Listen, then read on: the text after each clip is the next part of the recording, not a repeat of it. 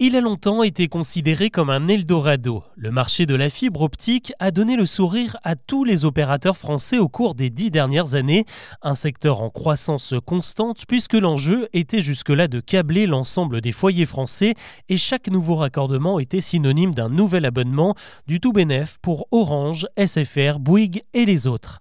Mais désormais, l'empire de la fibre arrive à maturité.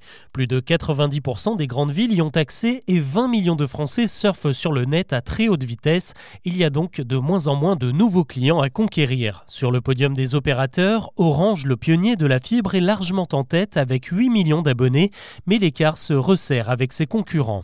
Les forces s'équilibrent donc et avec la saturation du marché, c'est une nouvelle guerre qui débute car depuis peu de temps, on observe un phénomène inédit, celui du désabonnement. Auparavant, pour avoir la fibre, on devait se contenter d'un seul opérateur.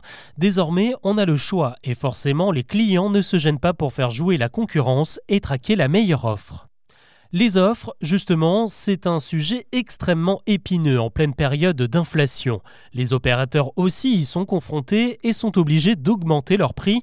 En l'espace d'un an, l'abonnement fibre moyen est passé de 25 à 30 € par mois. Tout le monde est concerné et se retrouve à marcher sur des œufs à chaque nouvelle hausse, de peur que le client parte voir ailleurs, car il est aujourd'hui en capacité de le faire.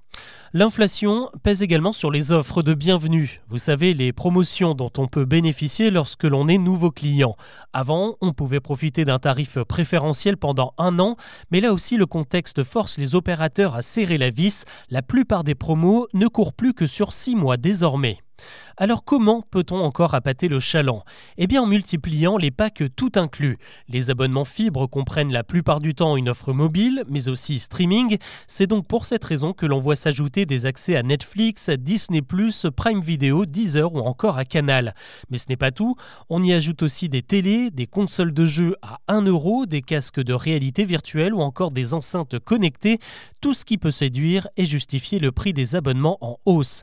Bonne nouvelle, l'un des seuls postes de dépenses sur lequel les Français ne rognent pas, c'est justement la téléphonie et les séries en streaming. Et pour ça, il faut forcément un abonnement Internet et à très haut débit.